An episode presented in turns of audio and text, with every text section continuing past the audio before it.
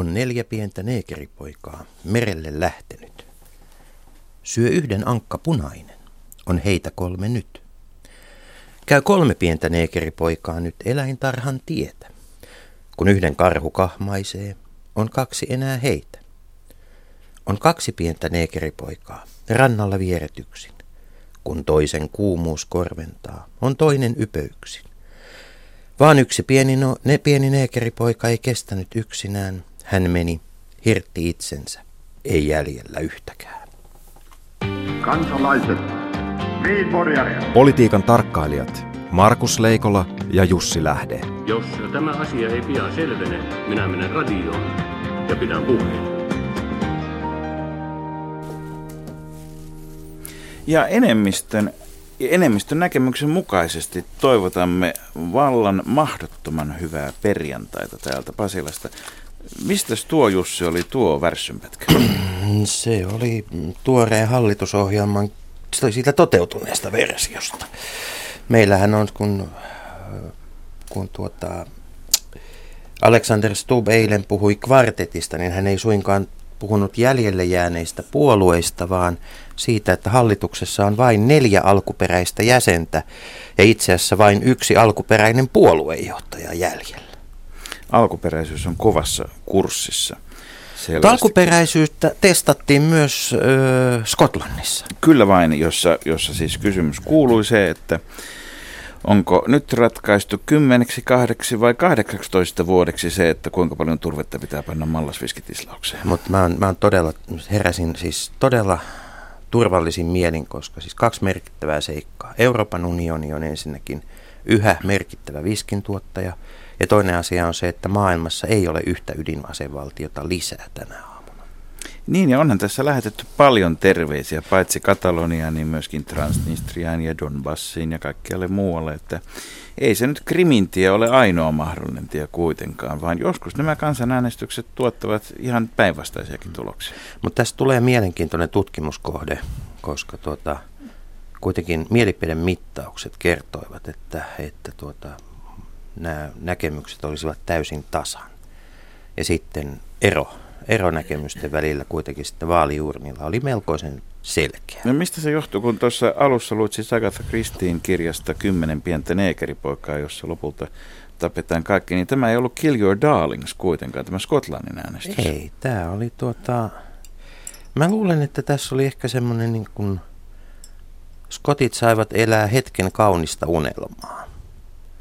Ja tuota, sitten palattiin, palattiin tuota, yksinkertaiseen päiväjärjestykseen. Niin, kyllähän näitä unelmia on. on. Eikö mm. jossakin vaiheessa Suomessakin ole mietitty, että Lappi voisi olla itsenäinen? On, on. Asko Oinala oli tästä monenlaisiakin ajatuksia, mutta Kitti piti Skotlannissa, mutta nyt katsotaan pohjoisessa, että pitääkö Kitti Kittilässä. Niin, siis Kittilässä kuuluu vallan kummia. Suomessa on erittäin laaja kunnallinen itsehallinto ja sitä varmaan... Siitäkin muuten tänään keskustellaan. Tänään keskustellaan hyvinkin paljon siitä, siitä tota, että sekä kunnallisesta että kummallisesta itsehallinnosta. Joo. Nimittäin tuota Kittilässä on käynyt sillä lailla, että valtaa käyttää kunnan johtaja, jota kontrolloi kunnan hallitus, joka taas haluaisi erottaa kunnanjohtajan ja sitten kunnan valtuustopuheenjohtaja on päättänyt, että kunnan hallitus ei saa toimia. Ja, ja tuota, kuka sitä valtaa nyt oikein sitten käyttää? Niin, tämä on tota... Itse asiassa valtuuston puheenjohtaja on painanut freeze-nappia, seis hallitus, pysähtykää paikalle. Niin Kittilässä on olemassa herrahissi. Siellä on aika montakin herrahissiä. Ja, Kyllä. Ja tota, Levin, Levin lumilla, niin. verrattuna normaaleihin herraisseihin, että nämä menevät vain ylöspäin niin, että niissä on herroja matkassa. Kyllä joo, ja tota, painovoima tuo alas. Ja nyt katsotaan sitten Kittilässä, että kenet politiikan painovoima pudottaa tulevina viikkoina, mutta Tämä on... Eli, eli tämä jollakin lailla kytkeytyy näihin hisseihin. Joo, tämähän on siis, ja nyt en tarkoita hissillä Helsinki International Horse Showta, vaan siis sellaista äh, hissiä, jolla noustaan... Eikä tämä liity koneeseen myöskään millään lailla. Ei, vaan ihan itse asiassa ei suomalaisiin, vaan saksalaisiin laitevalmistajia. Siellä on tehty siis, on tehty rikosilmoitusta ja vedetty sitä takaisin. Ja, mutta kaiken kaikkiaan tässä siis, tässä on niin kuin, Kittilän kohdalla kyse on, on si, siitä, että, että tuota, Siellä on kunnanjohtaja Anne Mäkelästä on todettu, Anna Hel- Mäkelä. Anna, Anna Mäkelästä Helsingin Sanomissa seuraavaa. Mäkelä ei omaksunut täkäläistä kulttuuria, sanoo valtuutettu, joka ei halua puhua Helsingin Sanomille omalla, nimellään. Ja jossa on ilmeisesti tämä, näkymä, niin kuin tämä, tämä täkäläinen kulttuuri tulee sitten aika selväksi tässä, kun asioista niin, ei puhuta tä- omalla Täkäläinen nimellään. kulttuurihan on se, että jos sanotaan sulle ja mulle ja pannaan mm. siihen H-väliin, niin kuin Lapissa tehdään, se on suh, suhmurointia sen jälkeen. Joo, mutta tota, hyvin, hyvin vaikea tilanne ja seuraamme mielenkiinnolla. Seuraamme ja palaamme tähän, mutta yhtä mielenkiinnolla kuin, kuin tuota, sitä, että onko tässä noudatettu reiluutta ja tasapuolisuutta, niin on syytä seurata reiluuden ja tasapuolisuuden vaatimusta suurvaltojen suhteen. Nyt Onko kun- meillä siis tek- tekniikan maailma testaa testissä suurvallat? Kyllä vain. Ja, ja, ja, Kiitämme, moitimme. Kiitämme Yhdysvaltoja siitä, että 3000 sotilasta lähetetään Ebolaa torjumaan Afrikkaan. Ja en muista nähnyt, että Venäjä olisi päättänyt lähettää Ebolaa torjumaan 3000 sotilasta. Tai rekkasaattueita. Niin, olisihan se tosi hienoa, kun tyhjiä rekkoja menis valkoisia, jotka on valmiiksi niin kuin lääkärin takia valkoisia. Niin, niin meniskin tuonne Gineaan ja Sierra Leoneen, jossa siis todella ensinnäkin tarvitaan apua ja jonne on vaikea saada ketään lähtemään. Mm. Mutta jostakin syystä tämä on nyt jäänyt, jäänyt tota maailmanpoliisin hommik, hommiksi. Ja mulle tulee vaan mieleen, että onko itse asiassa siitä kyse, että Yhdysvallat on siirtynyt kekkoslaisen ulkopolitiikan linjalle. Muistathan, mitä Kekkonen sanoi, mikä Suomen osa on? Kyllä, Rooli. kyllä joo, emme ole tuomareita vaan lääkäreitä, mutta sitten tässä on vielä se iso kysymys siitä, että mitä Kiina tekee. Kiina, joka on ollut äärettömän aktiivinen Afrikassa investoijana ja mikä on tämmöisen, niin kuin, nyt olisi sellaisen niin kuin positiivisen niin kuin hyvän tekemisen kilpavarustelun aika. Nyt kilpajuoksu, maailman suurvallat, asettukaa viivalle, kilpajuoksu hyvän tekoon alkaa nyt.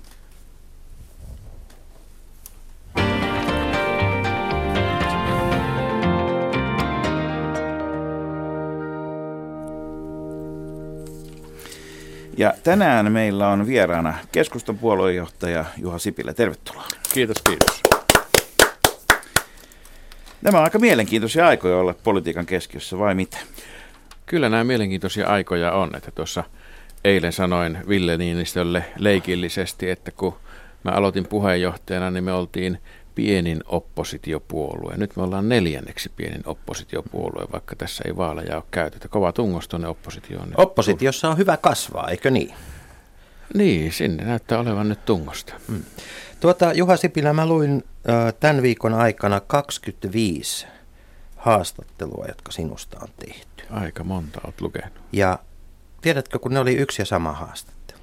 Kaikissa haastatteluissa on kysytty suhdettasi rahaan, suhdettasi uskontoon, on kysytty, että mitä yhteistä ja mitä eroa hmm. on tuota, niin kuin yritysjohtamisella ja puoluejohtamisella. Hmm.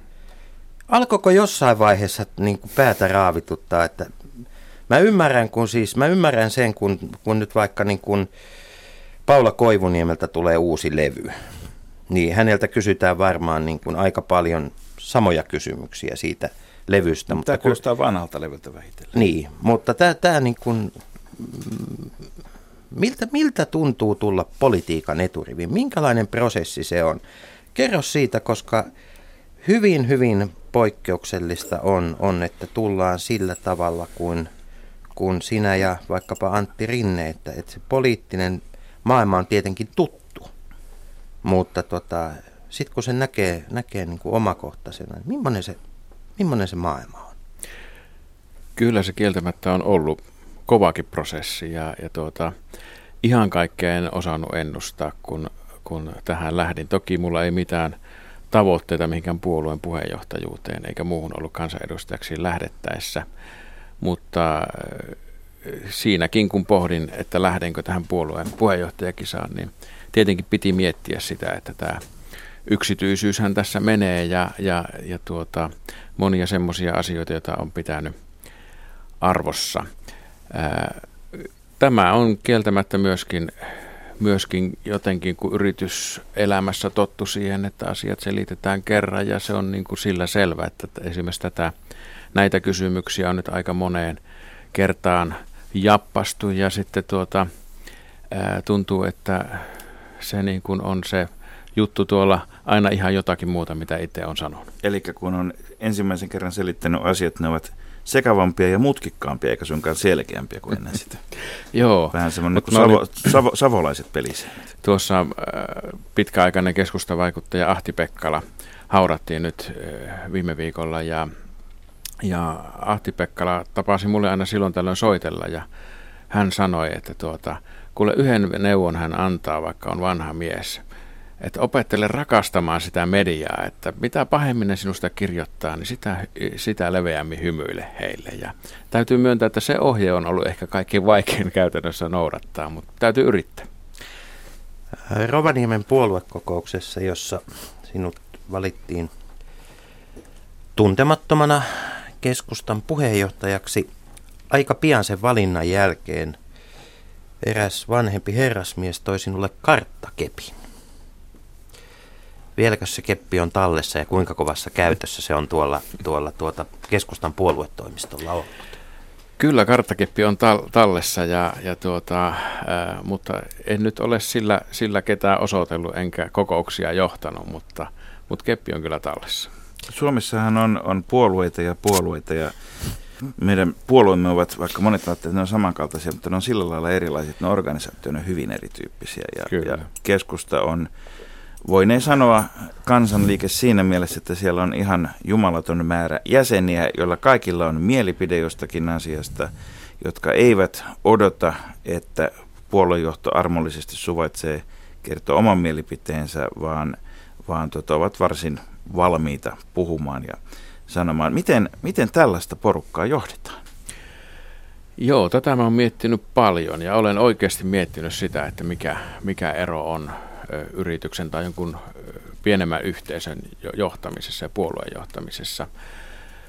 Mutta kyllä siellä yhdistäviäkin asioita on. Et esimerkiksi me oltiin yhteisönä puolueena apatian tilassa silloin, kun, kun aloitin Rovaniemen jälkeen. Ja, ja siinä on vähän erilaiset johtamisen keinot silloin, kun lähdetään nostamaan organisaatiota apatian tilasta luovuuden tilaan. Ja, ja se ensimmäinen... Ja luovuus nimenomaan oli se tavoite sulla. Joo, luovu, luovuuden tilaan, että lähdetään nyt sitten ratkomaan tältä arvo- ja aatepohjalta sitten näitä isoja yhteiskunnan ongelmia. Ja se ensimmäinen porras on siinä keskinäisen luottamuksen rakentaminen. Ja sitä ei rakenneta mitenkään muuten kuin kulkemalla ja kiertämällä ja tapaamalla ihmisiä ja kuuntelemalla niitä mielipiteitä. Kyllä sieltä muuten on tullut aika paljon – arvokastakin. Esimerkiksi tässä meidän byrokratian normien purkupaperissa, niin kyllä ne on tuolta kentältä ihmisiltä kerättyjä ideoita siitä, että, että missä, missä on menty sääntelyssä liian pitkälle. Me palataan tähän, tähänkin asiaan myöhemmin, mutta käydään ennen, ennen sitä keskustelu keskustan puoluetoimiston henkisestä tilasta. Nimittäin se oli aivan suunnattoman ahdistava paikka vierailla – ennen, ennen tuota omaa, omaa puheenjohtajakautta. Siis se oli selkeästi niin kuin valtavassa henkisessä kriisissä. Siellä oli pelkoa, ahdistusta. Ulkopuolisena tuli sellainen olo, että saattoi olla jopa kiusaamistakin. Minkälainen työ, koska nyt kun siellä käy, niin olohan on aivan toinen. Se on selkeästi niin kuin iloinen, eteenpäin pyrkivä työyhteisö. Mitä kaikkea siellä on tällä välillä tehty? No kyllä siinäkin on tästä keskinäisen luottamuksen hengen löytämisestä. Ja, Miten ja, se käytännössä tehdään? No, si- Aika monella suomalaisella työpaikalla nimittäin mm. on samat ongelmat. Joo, ja, ja, ja mä luulen, että ihan siis eh, ihan nyt eh, sen paremmin syyllisiä lahtisia kuin konekivääriäkään hakematta, niin olisi ihan hyvä niin kuin tiivistetysti käydä läpi se, että miten, tällainen, miten sellainen niin kuin pirunnyrkki puretaan, kun, tulee, niin kuin, kun näkee kaikesta, että nyt on menty, menty monissa asioissa liian pitkälle. Mä tapasin tuossa kesällä äh, säveltäjän Ilmari Mäenpään tuolla Oulussa ja hän oli tehnyt tämmöisen johtamisen kellon, jossa kello kuudessa on apatian tila, kello yhdeksässä on luovuuden tila, sitten on tämmöinen hype huuman tila 12 ja siellä kello kolmessa on ylimielisyyden tila. Ja hän perusteli sitä näin, että se, se kellon viisari ei pyöri muuten kuin myötä päivää. Että jos sä menet sinne huuman tilasta sinne ylimielisyyden puolelle, niin sä selviät sieltä vain apatian kautta takaisin sinne luovuuden ja, ja huuman puoli väliin, jossa johtajan tehtävänä on pitää se kello puoli yhdessä toista. Ja, ja mä allekirjoitan aivan täysin tämän niin kuin organisaation vetämisessä. Ja kyllähän me oltiin niin puolueena kuin puoluetoimistossa tuolla apatian tilassa. Mä väitän, että me ollaan Suomen, Suomen yhteiskuntana tällä hetkellä tuolla, tuolla apatian tilassa. Silloin se pitää niin kuin nöyrästi askel askeleelta löytää niitä palasia siihen, että, että se oma, luottamus omaan tekemiseen ja luottamus toisiin ihmisinä palautuu sillä tavalla, että, että tuota, se rupeaa olemaan taas hauskaa se tekeminen.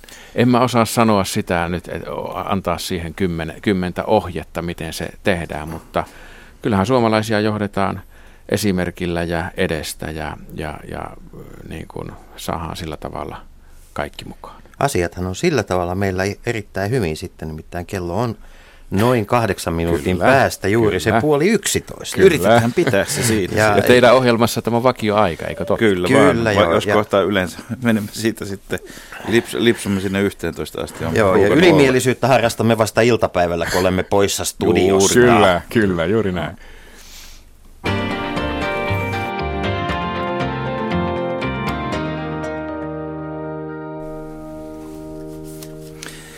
Saappaat, joita keskustan puheenjohtaja pitää siinä porstuan nurkassa, ovat perinteisesti aika isot siellä. On, on, tuota, on Sukselaista, on, on Johannes Virolaista, on Paavo Väyrystä ja kaikilla on ollut hirveän erilainen. Kaikki on ollut merkittäviä persoonia ja ovat olleet tietoisia persoonista, aika hyvin myöskin medialle pystyneet sitten tämän persoonansa myymään ehkä Väyrynen siinä mielessä kuuluisimpana esimerkkinä, että Väyrynenhän on kuin kissa, että Paavo putoaa aina jaloilleen välillä vähän ylemmistäkin kerroksista. Ja yleensä vielä jonkun muun jaloille siinä samalla. No siinä menee sitten varpaita tota, tarvittaessa useampikin. Niin, niin ää, sinua on pidetty jonkun verran värit, värittömänä ja nyt sanoit, että median rakastaminen on vaikeata ja varmaan kukaan ei niin kuin sitä väriä ehdoin tahdoin ryhdy niin kuin väkisin keräämään – keräämään. Tota, toki politiikassa on ollut semmoisiakin aikoja, että kun maalataan muiden naama muistaakseni niin oma, oma naama näyttää sitten huomattavasti puhtaammalta.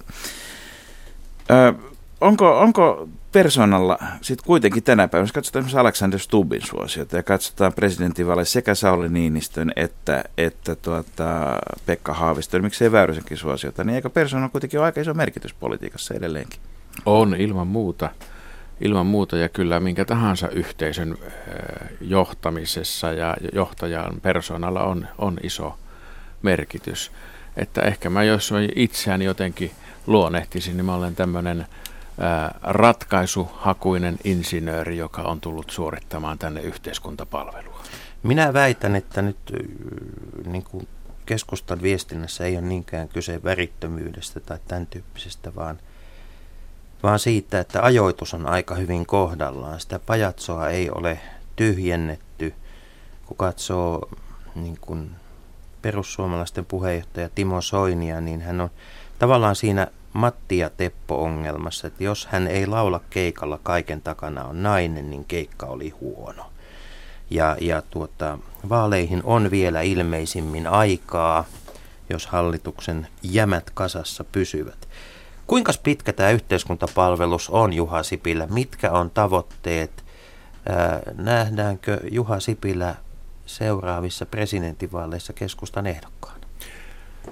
No ihan rehellisesti sanottuna en ole uhrannut mokomalle ajatukselle hetkeäkään. Että Onko se puheenjohtajan velvollisuus? Mä uskon, että meiltä kyllä löytyy hyvä ehdokas joka tapauksessa – että, että se ei välttämättä ole puheenjohtajan velvollisuus. Sitä, että kuinka kauan sitten tämä tehtävä kestää, niin kyllähän se on myönnettävä, että tässä tehtävässä kasvot kuluvat ja persona myöskin kuluu ja, ja, ja tuota, se on aika, aikansa kutaakin. Sitä, että kuinka kauan sitten kestää, niin se on sitten kiinni kiinni tuota, varmaan itsestäkin ja siitä, mitä jälkeä syntyy. Jos olisit yritysjohtaja Juha Sipilä, ottaisitko käytetyn poliitikon töihin? kyllä, oikeastaan se ei kyllä hirveästi merkitse.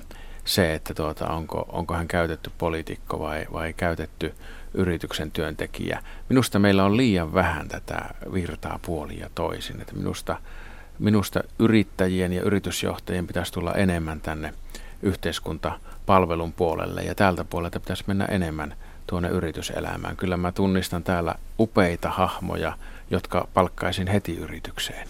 Ja jos mietitään, että tätä virtaa on todellakin käynyt viime aikoina, on, on Jyri Häkämiä CK, on mennyt erinäköisiin yhteiskunnallisiin vaikuttamistehtäviin jo koko joukko erityisavustajia, mutta tätä kritisoidaan kuitenkin, että se on väärin. Onko se väärin? Ei, minusta se ole väärin. Minusta, minusta tuota, tämä on, tää on hyvä, että tätä, tätä kiertoa syntyy. Mä kannustaisin vielä enemmän menemään sitten yritysten palveluun, palvelukseen, että se myöskin se yritysmaailma tulee tutuksi, eikä, eikä tämä etujärjestömaailma pelkästään. Mennään sitten politiikan kuumiin päivän polttaviin kysymyksiin. Joko olette Ville Niinistön kanssa sopineet yhteisestä tandempyöräilysessiosta salamavalojen välkkeessä. Villelle muuten terveiset, että se teepaita ja taskuliina eivät sovi yhdessä sen pikkutakin kanssa se ei, se ei vaan kerta kaikkiaan. Et siis joko tai, joko tai. Kumpi jätetään on, pois? On kuitenkin yritystä. No joo, mutta et jotenkin se. Eikö, eikö tämä ole ihan loogista, että yritetään sekä että vaalit lähestyvät? Niin, vaalit lähestyvät, vaalit lähestyvät. Mutta, mutta tota, todellakin tässä näitä, näitä tota, akuutteja kysymyksiä tulee vastaan, vastaan. Ja perinteisesti keskusta on ollut, nyt jos katsotaan mikä on tämä ehkä juuri tämän viikon isoin kysymys, on ydinvoima ja venäläinen ydinvoima erityisesti. Venälä, saksalaisista venäläiseksi muuttunut ydinvoima, siihen ei tarvittu edes kaasuputkia. Hmm. Niin perinteisesti keskusta on ollut, ollut se puolue, joka kuitenkin on harannut eniten ydinvoimaa vastaan puhunut kotimaisen uusiutuvan energian, turpeen, puun, biopolttoaineen puolesta. Ja, ja tuota, mihin se, jäi risupaketti? Niin. Niin, sitä pitää kysyä hallitukselta, mihin jäi risupaketti. Me kysymme se ei ole, Se ei ole mennyt eteenpäin. Mutta kyllä, kyllä Suomen energia tuotanto tarvitsee monipuolisuutta. Esimerkiksi meidän puu ei riitä – tekemään meidän kaikkia energiaa, vaikka kaikki puu käytettäisiin. Että kuitenkin siinä nämä on, nämä on isoja numeroita ja faktoja, jotka pitää meidän ottaa huomioon. Eikös fakta ole se, että meillä on pantu paperikoneita pakettiin enemmän kuin koskaan viimeisen 150 vuoden aikana ja ja, ja tota, sen, niin kauan kuin ei ollut ydinvoima ja kun tuo yksi rakenteella oleva kai oikein tuppaa valmistumaan, niin teollisuus on joutunut hakemaan puhtaampia, tehokkaampia, prosesseja ja kaikkea muuta sellaista hyvää, kun ei ole halpaa sähköä ollut. Joo, se on totta ja, ja, ja maailma on menossa aikaan, jolloin täl, tällä halvalla sähköllä, halvoilla ää, hyödykkeillä ei ole enää sitä roolia kuin aikaisemmin oli. Me puhutaan talouden kuudennesta aallosta, vihreästä aallosta. Mutta jos vielä tähän ja siinä on ener- mukana energiapolitiikkaan vielä, niin me teimme tuossa – toukokuussa hyvin kattavan energiapoliittisen linjauksen, jossa, jossa on bioenergian nostaminen nykyisestä 32 prosentista 60 prosenttiin. Se on täysin mahdollista. Liikennepolttoaineista voidaan mennä puoleen käyttäen uusiutuvaa, uusiutuvia polttoaineita. Tämä on ihan realistinen polku. Kivihiilestä voidaan luopua kokonaan. Sähkön suhteen ollaan omavaraisia parinkymmenen vuoden aikajänteellä. Ja alalle voidaan tehdä 50 000 uutta työpaikkaa. Mutta eikö tässä ole nyt sellainen ongelma, että kun me katsotaan tätä ydinvoimahankkeen rahoitusmallia, niin siellä on nämä niin kuin kunnalliset energiayhtiöt on aivan valtavassa roolissa. Ja niiden, Kunnillahan ei ole yhtään lainaa ennestään. Niin, ja niiden, jos kenen pitäisi, siis oletettiin olevan tässä uusiutuvan energian käyttöönotossa ensimmäisessä aallossa mukana. Ja niiden varaan on laskettu ikään kuin se toive siitä, että nämä kunnalliset energiayhtiöt niin kuin tekevät kestävämpää, tavoitteellisempaa energiapolitiikkaa. Hajautettua. Ja, ja, ja, ja nyt tämä raha on ohjautumassa tuon ydinvoimaan. Miten tämä, miten tämä peli nyt sitten pelataan fiksusti? Joo, mä en pidä hyvänä sitä kehitystä, että, että varsinkaan kuntien rahaa, saati sitten valtion rahaa menisi tähän Fennovoima-hankkeeseen, vaan se on ollut puhtaasti teollisuuden hanke ja teollisuuden pitäisi osoittaa sen tarpeellisuus siten, että siihen löytyy rahoitus. Eli pitäisikö kuntien lähteä pois Fennovoimasta? No se, päätökset on siellä tehty ja, ja, ja siihen, voi siihen, siihen perusteet on heillä, heillä olemassa, eikä, eikä mulla ole toimivaltaa eikä aikomustakaan niin kuin yrittää muuttaa heidän päätöksiään siellä. He, hehän ovat sähkön välittäjiä. Ja Kaikki nämä päätöksentekijät eivät ole edes puoluetovereita. On siellä ei, joku muukin ei, vielä. Niin. Kyllä, mutta tuota, täällä on kuitenkin suuria lukkoja tällä hetkellä tämän esimerkiksi puuhakkeen käyttämisessä sähkö, yhdistettyä sähkö- ja lämmöntuotantoon, joka on hyvin tehokas tapa.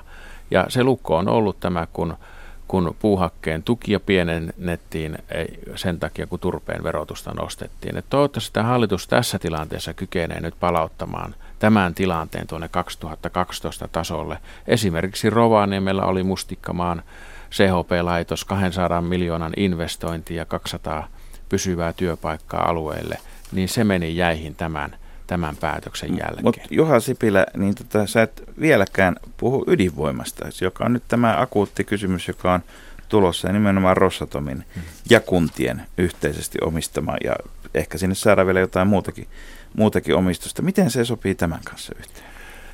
Vai no. eikö se olisi järkevämpää odottaa, että meillä valmistuu keskeneräinen voimalla tuonne Olkiluotoon, jota rakennetaan kuin Iisakin kirkko, ja Joo. katsotaan sitten, mikä se tarve on. Mä olen henken ja veren bioenergian kannattaja. Me pystytään, pystytään tuota, tämäkin investointi kompensoimaan sillä. Mutta samaan aikaan on äh, välttämätöntä se, että, että meillä on energiapolitiikka pitkäjänteistä ja ennustettavaa. Ja mä en nähnyt tämän edellisen hallituskauden ja edellisen eduskunnan päätöksessä tässä tapahtuneen niin suurta muutosta, että voisin henkilökohtaisesti painaa punaista nappia, vaikka olenkin bioenergian kannalta. No mennäänpä Venäjän ennustettavuuteen sitten seuraavaksi. Venäjän ennustettavuus on kiinnostava seikka. Siitähän ei ole kovin pitkää aikaa. Oli vuosi 1989, kun Suomen silloinen naapurimaa lähetti meille rauhan patsaan.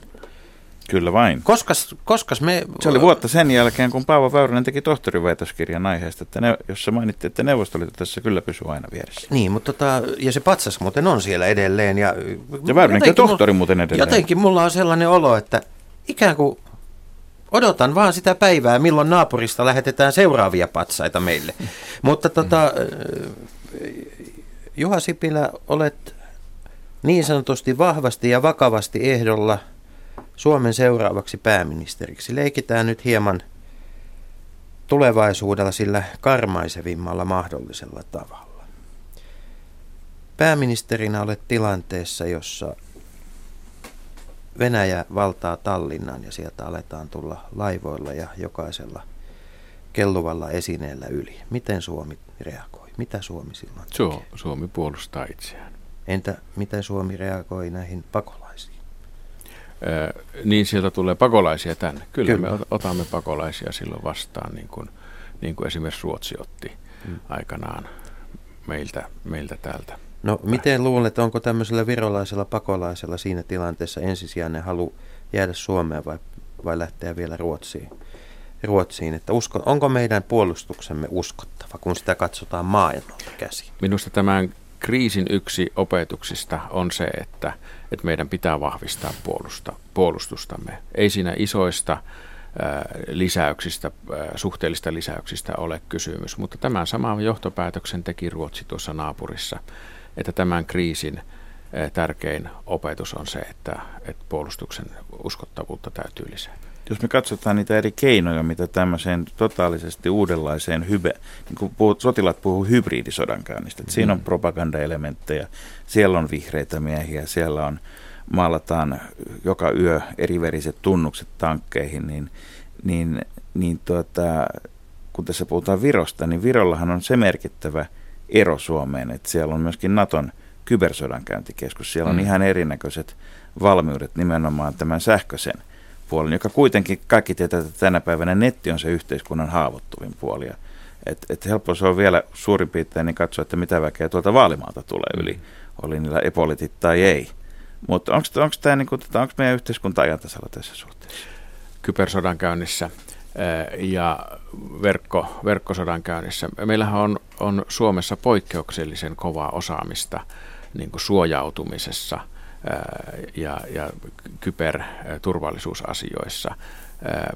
Varmasti siellä on paljon tehtävää, mutta paljon siellä on nyt, nyt tehtykin ja mietitty asioita, miten, miten pitää tehdä. Millaista tämä osaaminen on? Missä, missä asioissa me olemme hyviä? Me, me ollaan niin hyviä ruoskimaan itseämme, että me ollaan vähän, tai viime vuosina unohdettu Suomessa kertoa, että missä asioissa olemme hyviä, niin nyt olisi siihen hyvä paikka. niin, ja, niin, ja eikö tämä ole semmoinen laji, missä niin kuin voi sanoa, että olisi aika vaaratonta kuitenkin tehdä yhteistyötä. Kaikki tietää, että siis – lähdekoodit asuvat Amerikassa tai sitten ne asuvat Venäjällä, mutta tehdä yhteistyötä juuri niiden tahojen kanssa entistäkin tiiviimmin.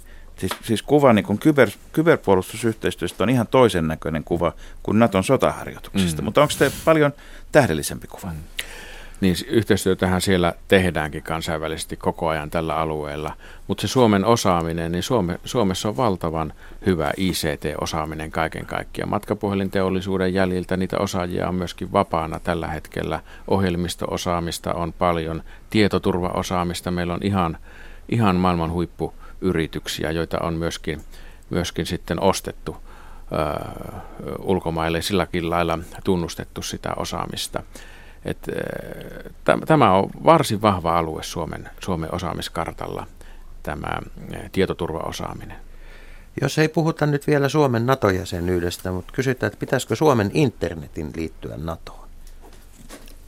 Niin, meidän, meidän internethän on, on yhteydessä, sillähän se on täysin rajaton maailma. Mutta tuohon kyberiin vielä voisi sanoa sen, että ehkä meidän pitäisi perustaa tämmöiset kyberturvallisuusjoukot, joka voisi olla tuolla varuskunnassakin esimerkiksi viestijoukkojen alla ja, ja se voisi tarjota myöskin sellaisille varusmiehille, jotka eivät ehkä fyysisesti siellä mukana pärjää, niin, niin oman, oman niin kuin joukko-osasta, jos se pääsee hyödyntämään omaa osaamistaan. Ja samoin reserviläisiä kannattaisi kouluttaa täällä, täällä kyberpuolella ihan jatkuvasti siellä juuri tämän osaamisen hyödyntämisen näkökulmasta. Meillä on kuitenkin yleinen asevelvollisuus ja, ja, ja tuota, se on meidän vahvuus.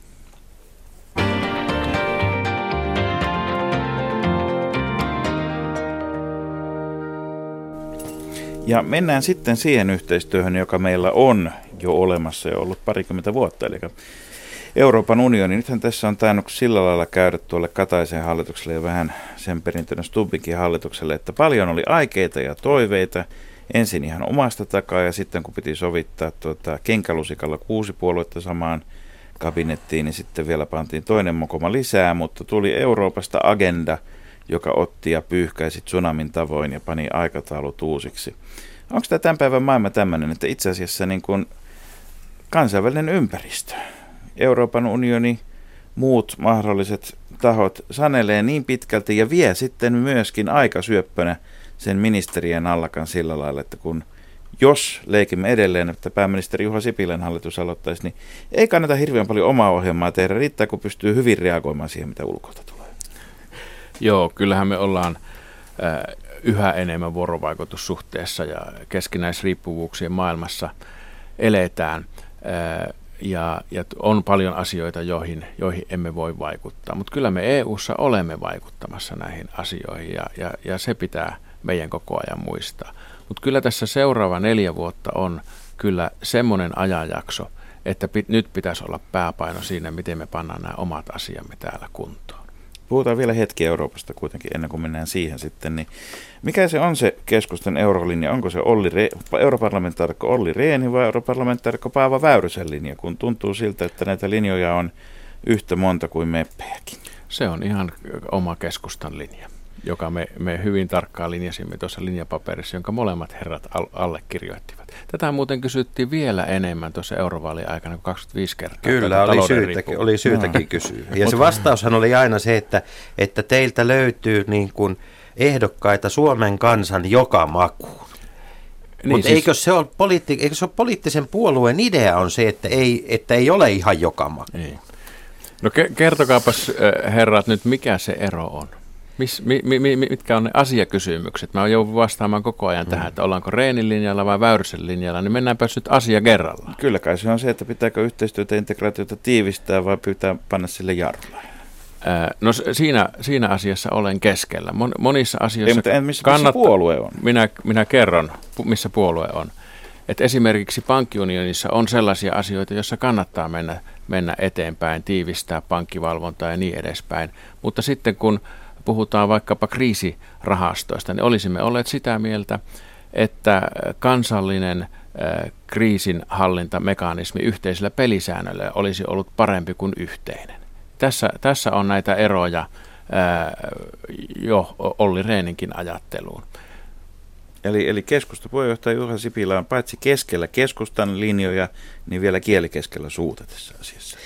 Tuota, meillä on kotimaassa isoja asioita seuraavalla hallituksella. Tässä on, tässä on niin kuin nykyhallitus, eräs, eräs, eräs keskustavaikuttaja, jonka kanssa keskustelin tulevasta hallituskaudesta, sanoi, että että tässähän kävi nyt niin, että Katainen avasi minkkitarhan ja minkit juoksi levälleen, mutta nyt ne pitäisi saada takaisin häkkiin jonkun ja se jäi muiden puuhaksi. Ja, ja tota, tämä sote-uudistus on... Josta ei selviä turkistarhauksen kieltämisellä. Joo, sote-uudistus on, on tilanteessa, jossa, jossa voi sanoa, että ainakaan minä en tiedä, että mitä, mitä tässä on haettu. En tiedä myöskään, mihin ollaan menossa.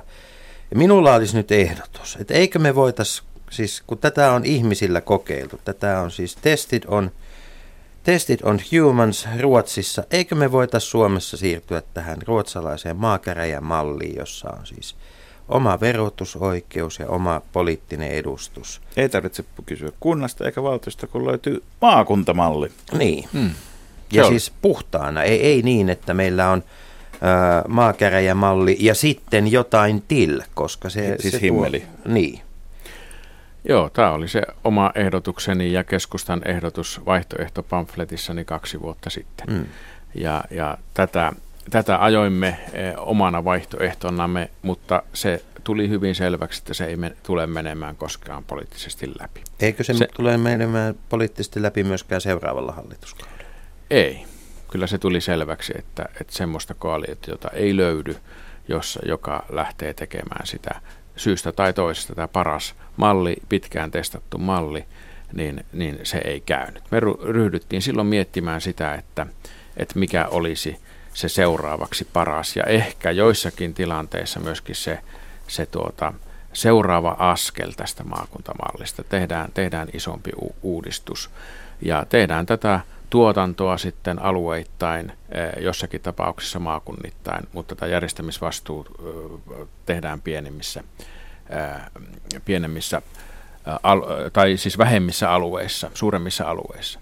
Tämä koko homman ideahan on siinä, että me yhdistetään sosiaalitoimi, perusterveydenhuolto ja erikoissairaanhoito yhdeksi kokonaisuuksi. Saadaan ihmisille katkeamattomia hoitoketjuja sinne ja saa, saadaan tämä ihmisten pomputtelu niin kuin raja-aidasta toiseen kunnan alueelta sinne yhteiselle alueelle erikoissairaanhoitoon.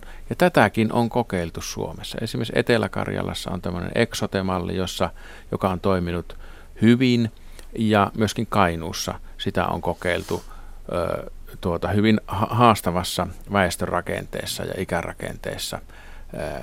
Ja, ja sieltä on saatu hyviä kokemuksia niin näitä hyviä käytäntöjä tuota soveltaen, niin, niin kyllä tästä hyvää tulee. Mutta eikö se tarkoita silloin sitä, että meillä on isommat organisaatiot, jotka useimmiten on vähän kankeampia ja kaikkea muuta kuin byrokratian ja normien purkua ja pientä ja kaunista ja söpöä hajautettua. Ei, kyllä tähän, tähän, tä, tästä on nyt, äh, siis joitakin asioita kannattaa tehdä yhdessä ja, ja lainausmerkissä keskittäen. Esimerkiksi tietojärjestelmät on semmoiset, joka nyt tämä alusta antaa hyvät mahdollisuudet nyt tehdä yksi tietojärjestelmä 800 sijaan koko Suomeen. Äh, myöskin näissä alueilla kannattaa tehdä, tai tämä mahdollistaa nyt sen aidon työnjaon tekemisen, missä leikataan sydänleikkaukset, missä tehdään lonkkaleikkaukset ja, ja tämä mahdollistaa erikoistumisen ja tämä mahdollistaa myöskin sen, että ne peruspalvelut saadaan sitten läheltä. Ja, ja tämä on vuosikymmenten uudistus, joka, joka ää, nyt maaliin saatettuna ää, kyllä omalta osaltaan hoitaa myöskin sitä kestävyysvajetta. Koska tällaisen uudistuksen taloudelliset vaikutukset alkaa näkyä? Kuinka pitkään siihen menee? 2017 alusta tämä tulee voimaan ja siitä eteenpäin sitten pikkuhiljaa ne tulee voimaan. Ei, ei missään tapauksessa vielä 2017 vuonna. Mutta kun me kestävyysvajearviohan on juuri se, että katsotaan pitkässä juoksussa näiden rahojen riittävyyttä, niin siihen kestävyysvajearvioon sillä on merkittävä vaikutus. Se tarkoittaa sitä, että 2019 eduskuntavaaleissa kaikki puolueet voivat sekä sanoa, että olemme onnistuneet tai että naapuri on epäonnistunut siinä, miksi silloin ollaan siinä, missä ollaan. Niin, kyllä tämän ratkaisun voima on myöskin siinä, että kaikki eduskuntapuolueet lähti, lähti tähän ratkaisun taakse ja sillä tavalla tässä nyt on aito asento kaikkien pyrkiä siihen, että tästä tulee hyvä. Ja tästäpä pääsemmekin siihen, että, että miten näitä päätöksiä tehdään. Siis meillä on samaan aikaan ollut hallitus, jossa oli kuusi puoluetta, jota moitittiin liian isoksi – mutta kuitenkin sitten, kun tarvittiin todellisia isoja päätöksiä, niin sekään ei riittänyt, vaan tarvittiin kahdeksan. Sieltä taisi jäädä ne kaksi vasen ryhmän kansanedustajaa ulkopuolelle siitä, mutta 198 oli riittävä enemmistö mm. sotemalliin. Ja, ja nyt ei liene mikään salaisuus, että kabineteissa jo spekuloidaan ja laskeskellaan, ja sehän on puoluetoimistojen perusammattitaitoa tietää vaalipiirien viimeisten paikkojen, minne ne menee. Ja montako on tulossa. Ja, ja, ja tuota, ää, jos seuraavan hallituksen runkona on, on keskusta ja perussuomalaiset, tai jos siellä on keskusta ja kokoomus, josta varmaan jälkimmäinen näyttää todennäköisemmältä tällä hetkellä, niin sehän ei yksin riitä. Mutta varmaankaan seuraavalla kerralla ei lähdetä hallimaan kaikkia mahdollisia, jos ei ole myöskään yhtä sellaista kysymystä kuin EU, joka selkeästi olisi niin kuin viimeksi niin jakoi, jakoi tuota ryhmät. Mikä, on, on, on se sen kaltainen toimintatapa, jolla saadaan seuraavalle vaalikaudelle toimintakykyinen ja menestyksekäs hallitus. Eikä mä, tar- mä en tarkoita nyt sitä, että katsotaan ensin vaalitulos, vaan siinä on niin dynamiikaltaan mm. ihan iso ero, että onko meillä vaikka kolme suurta tai kaksi suurta ja pienempiä puolueita. Kyllä, siinä dynamiikaltaan on iso ero, mutta kyllä se peruskysymys niin kuin kaikessa johtamisessa on se, että, että luottaako siellä olevat henkilöt puolueet ja toimijat toisiinsa. Ja mun mielestä sitä luottamusta mitataan sillä, että jos pystytään tekemään sellainen hallitusohjelma, jossa on esimerkiksi kuusi strategista tavoitetta, mutta ei ole kerrottu yksityiskohtaisesti sitä, että miten sinne tavoitteeseen päästään. Eli jossain klubiaskin kannessa alkaa jo muutama ranskalainen viiva hahmottua. No kyllä, ne nyt aika selviä on, mitä, mitä seuraavalla kaudella – pitää saada aikaiseksi. Tämä sote pitää saada maaliin, eläkeuudistus pitää saada maaliin. Nämä on keskeisiä asioita, mutta sitten missä on kaikki työ on tekemättä, on tämä meidän työpaikkojen rakenne muutos ja mistä saadaan ne 200 000 uutta työpaikkaa, jolla ratkeaa kyllä sitten aika moni asia, jos me siinä onnistutaan. Ja tähän, tämän vision takana pitää olla kyllä sitten sen joukkue, joka lähtee seuraavaksi. Keskusta puheenjohtaja Juha Sipilä, minkälaiset ja kuinka luottamukselliset välit öö, ovat Stubin, Soinin ja Rinteen kanssa. Koska tässähän se tuolileikki käydään. On erittäin hyvät, hyvät välit on, on ka- kaikkien kanssa. Jo en, ennen kuin Rinne ja Stub tulivat puheenjohtajiksi, niin, niin tunsin, tunsin heidät hyvin. Oikeastaan Rinteen ehkä näistä ää, Lylyn lisäksi AY-johtajista parhaiten. Ja, ja Mitä kautta? Miten te olette aikanaan toisiinne tutustuneet? Mä halusin tutustua AY-johtajiin, joita en aikaisemmin tuntenut, heidän ajattelunsa ja, ja, ja näihin kipukysymyksiin, mitkä heille, heille on tärkeitä. Olen, olen jatkuvasti pitänyt yhteyttä ja, ja käynyt heidän kanssaan keskustelua. Soinin kanssa tämä luottamus on tässä matkan varrella vahvistunut koko ajan ja, ja minusta tämä oli hyvä osoitus siitä tämä sote-uudistus, kun, kun tuota, me yhdessä jumppasimme sitä tosiaan sillä viikolla, kun sitä käsiteltiin, niin, niin keskustan ja perussuomalaisten ihmiset piirrettiin ihan taululle ja käytiin tarkkaan läpi, että mitä tämä tämä nyt sitten tarkoittaa ja ollaanko tämän takana yhdessä vai eikö olla. Jos katsoo perussuomalaisten kehitystä, niin Jytkyn taustallahan tänä päivänä tuntuu siltä, että se oli Kreikka, mutta kyllä siinä paljon enemmän oli vaalirahaskandaali aikoinaan, joka, joka siis kulminoitui keskustaan, mutta kosketti monia muitakin iso, kaikkia isoja puolueita ja, ja, ja tuota, tämmöinen jälkivennamolainen rosvot kiinni mentaliteetti. Niistä ajoista perussuomalaiset on, on muuttunut kovin kovin paljon. Ja vaikka Soinilla oli pyrkimystä hallitukseen edellisten vaalien jälkeen, niin tänä päivänä ei liene kohtuutonta sanoa, että eduskuntaryhmä ei varmaankaan olisi ollut siihen kypsä. Onko nyt kuitenkin, kun te kamppailette varsinkin sitten Kehä kolmosen ulkopuolella pitkälti samoista äänistä, niin, niin millainen tulee vaalitaistelusta perussuomalaisten ja keskustan välillä tuolla siinä osassa Suomea, jossa pitkospuita on enemmän kuin moottoriteitä? No pitkospuita tulee koko ajan enemmän, jos teitä hoidetaan tällä tavalla kuin nyt tällä hetkellä hoidetaan. Mä uskon ja toivon, että, että kaikkien puolueiden osalta vaalikampanjasta tulee nyt siistimpi, koska ihmiset haluavat kuulla ratkaisuja. Ja, ja toivottavasti päästään keskustelemaan näiden asioiden ja ratkaisujen ja vaihtoehtojen kesken, eikä, eikä käydä, käydä tämmöistä perinteistä valtapoliittista taistelua. Mutta eikö populistipuolue, jota perussuomalaisetkin kuitenkin on, eikö heille elämä ja kuoleman kysy- kysymys ole myöskin käyttää populistista retoriikkaa? No se jää nähtäväksi.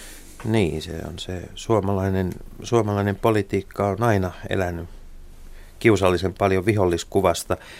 Mennään tähän vielä kuitenkin tähän taistoon perussuomalaisten kanssa yhdeltä kantilta. Tällä hetkellä hän asia, jota kukaan eduskunnassa ei ole oikein uskaltanut sanoa ääneen tässä hallitustilanteessa, on sana puolueloikkari. Nimittäin yhdenkin kansanedustajan jääminen pois nykyisestä hallitusryhmästä tai, tai tuota, siirtyminen puolueesta toiseen todellakin nyt keikuttaisi isoa venettä. Onko Juha Sipilä mahdollista, että nykyisiä perussuomalaisten kansanedustajia nähdään keskustapuolueen eduskuntavaaliehdokkaina seuraavissa vaaleissa? No ainakaan minun tiedossani ei ole, ole sellaista, eikä, ja meillä alkaa listat olla aika lailla valmiina. Hmm. Perussuomalaisten kunnallisvaaleissa olleita ehdokkaita tiedän jonkun, jotka ovat, ovat meidän listoilla, mutta tätä liikettähän on, on sitten vähän puolin ja Sitä on ollut suuntaan toisin, ja toisin. Että tuota, siinä nyt ei mitään dramaattista. Ja onko, onko politiikan paluumuuttajia odotettavissa, koska perussuomalaisten listoilla oli aikanaan pitkään keskustassa. Niin, onko kotiinpaluun aika siis edelleenkin? Mm. Joo, kotiintulon aika on, tuota, kyllä sitä liikettä on ollut, mutta kyllä meille on siirtynyt äh, tuolla kuntapuolella vasemmistoliitosta ihmisiä ja tiedän, että myöskin meidän ihmisiä on siirtynyt muihin ryhmiin. Että ei tässä nyt varmaan mitään suurta aaltoa täällä, eikä mitään dramatiikkaa. No mennään, mennään sitten näihin vaaleihin ja siihen ehkä kiinnostavimpaan kysymykseen, että milloin ne oikein on. Nyt eilen esimerkiksi meilläkin eri, no, eniten ja useimmiten vieraana ollut, ollut tuota politiikan konkaritoimittaja Unto Hämäläinen Helsingin Sanomista. Bloggasi ensimmäisen kerran, että näyttäisi siltä, että voisi olla jouluvaalit. Ja kyllä tässä varmaan vedonlyöntikertoimet niin kun on taas vähän eri asennossa kuin kesällä hmm. sen suhteen, että menee, kestääkö tämä hallitusvaalikauden loppuun asti. Onko suomalaisilla puolueilla taistelukassaa käydä vaalit tämän, tämän vuoden puolella vai pitääkö siihen odottaa ensi vuoden puoluetuet mukaan? Me ollaan valmiita vaaleihin milloin, milloin tahansa se, se käy meille. Ehkä niin kuin Suomi Oyn isänmaan kannalta olisi järkevämpää mielestäni se, että, että muutamankin kuukauden lisäaika tehdä pitkäjänteistä politiikkaa ja tätä edessä olevaa tarvittavaa suunnanmuutosta olisi hyvä. Mutta en mä, en mä ole lähtenyt sitä vaatimaan sen takia, että se on täysin kokoomuks, kokoomuksen käsissä, pääministeripuolueen käsissä mm. tämä, tämä asia. Että sieltä se lähtee liikkeelle, jos lähtee. Kokoomushan on, on tässä niin kuin yhtäkkiä ikään kuin kompastunut omiin kengännauhoihinsa kesken juoksu. Vielä toukokuussa Stubb oli suuri kansansuosikki ja taitavasti hoidettu, manoveroitu puheenjohtaja – kisa, jossa oli monta hyvää ehdokasta ja yksi nousi. Ja sitten sitten alkaa, alkaa tota, tulla kaiken näköistä semmoista niin kuin jonnin joutavaa ja pientä skandaalia ja Taru Tuijusenkin lähtö alkaa niin kuin näyttää isommalta onnettomuudelta kuin mitä ikinä olisi voinut kuvitella. kuvitella. Kovin nopeasti politiikassa kuvat voivat muuttua ja perinteisesti se isoin, isoin uhka tai vaara tämmöisessä tilanteessa, missä keskusta nyt on siis pitkäaikaisena Gallup-suosikkina, jossa tosin on kokoomus käytännössä tasoissa, mm. tasoissa niin, niin millä keskusta pystyy repäisemään sen ratkaisevan eron, kun niskaan hengitetään? No, Eikö se ole perinteisesti suomalaisittain? Siis Ruotsihan tulee aina kolmannessa erässä ja viimeisten parin minuutin aikana tekee ne maalit ja sinne se, tämähän on suomalainen syndrooma. No se on, on ainakin joskus ollut. Kyllähän me ollaan tässäkin menty eteenpäin, jos jääkiekosta puhutaan tai urheilusta yleensä. Mutta kyllä näitä johtamisen prinsiippejä omalla kohdallani on ollut koko ajan se, että ei, ei niin hirveästi vilkuilla sivuille ja katsota, mitä kaveri tekee, vaan uskotaan siihen omaan tekemiseen ja haetaan kylmäpäisesti niitä omia ratkaisuja, kirkastetaan ja ajan tasaistetaan koko ajan sitä viestiä. Se sitten riittää siihen, mihin riittää. Ei se, en mä, niin kuin Minä sen... teen vain oman hiihtoni Kyllä. ja katson, mihin no, se. Näin, Kysytään toisinpäin, mitä virheitä odotat Demarien tai kokoomuksen tekevän tässä vielä? Siihen on aina mahdollisuus.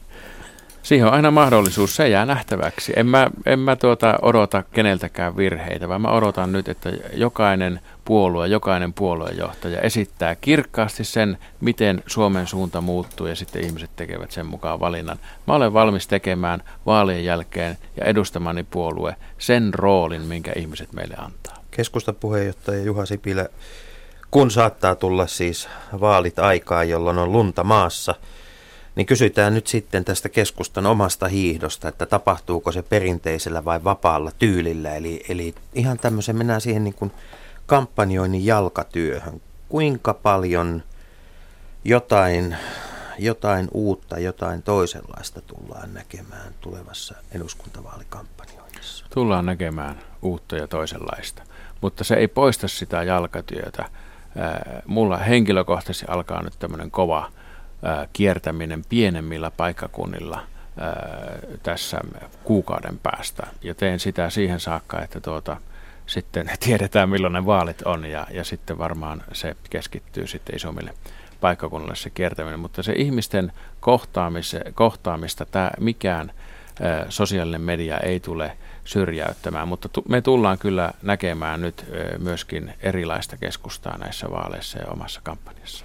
Kun tuota katsoo sitä, millä tavalla keskustan varapuheenjohtajat ovat olleet oikeastaan lähes koko oman puheenjohtajakautesi liikkeellä, niin se on aika hurjaa tahtia. Siis sitä jalkatyötä, vaikka se ei ole mediassa päällepäin näkynyt, niin oikeastaan koko keskustan johto on tehnyt aivan eri tavalla kuin muut puolueet se on, se on totta ja, ja varsinkin varapuheenjohtajat on kyllä kuormittuneet tässä ja esimerkiksi tätä sote-uudistusta ollaan selittämässä jokaisessa maakunnassa. Me tehdään paljon enemmän töitä kuin muut puolueet yhteensä kertoaksemme siitä. Esimerkiksi meillä tässä parlamentaarisessa ryhmässä mukana olleet Juha Rehula ja Tapani Tölli ovat tehneet aivan valtavan työn tuolla, tuolla kertoessaan, mitä tämä käytännössä tarkoittaa. Ja kysytään vielä kuulijoiden puolesta sekin kysymys, kun me olemme